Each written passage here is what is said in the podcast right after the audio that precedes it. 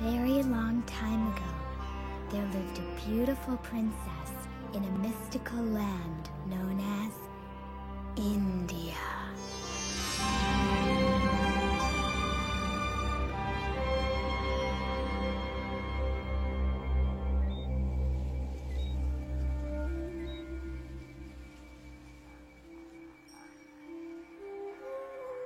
She was married to the handsome Prince Rama, who had been banished to the enchanted forest by his jealous stepmother, Queen Kaikeyi.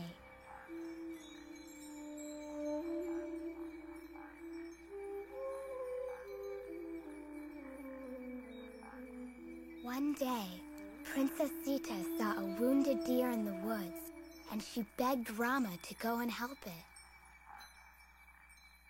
Rama drew a circle in the ground and said to her, This is a magic circle. So long as you stay inside it, no harm can come to you.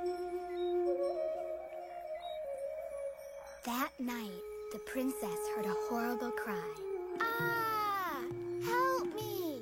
Thinking it was her beloved Rama in danger, the princess ran from the circle to answer the cry.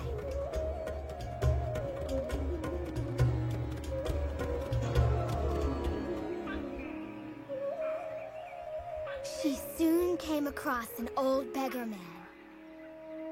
Although she had no money to give him, she could not refuse his plea.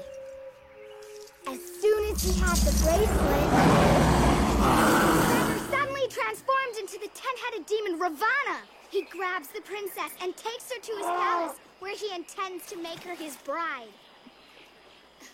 Ravana locked the princess up in his palace tower. There she stayed for many weeks, just staring at her window, missing her Prince Rama terribly.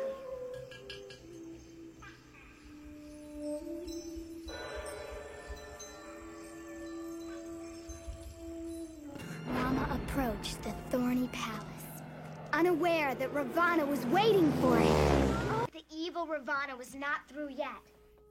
Time he took a bow that could hold not one, but ten arrows, each filled with a deadly poison. The arrows sped through the air, heading straight for Rama. And the arrows hit the ground and released their poison. Giant clouds of thick, yellow smoke. The smoke from Ravana's arrows finally began to lift.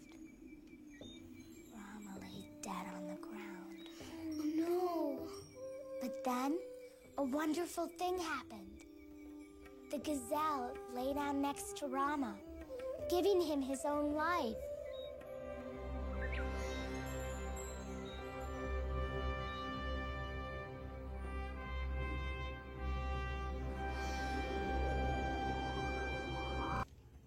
After Rama came back to life, he raced on towards the monster's palace to rescue Sita. And suddenly, Ravana appeared.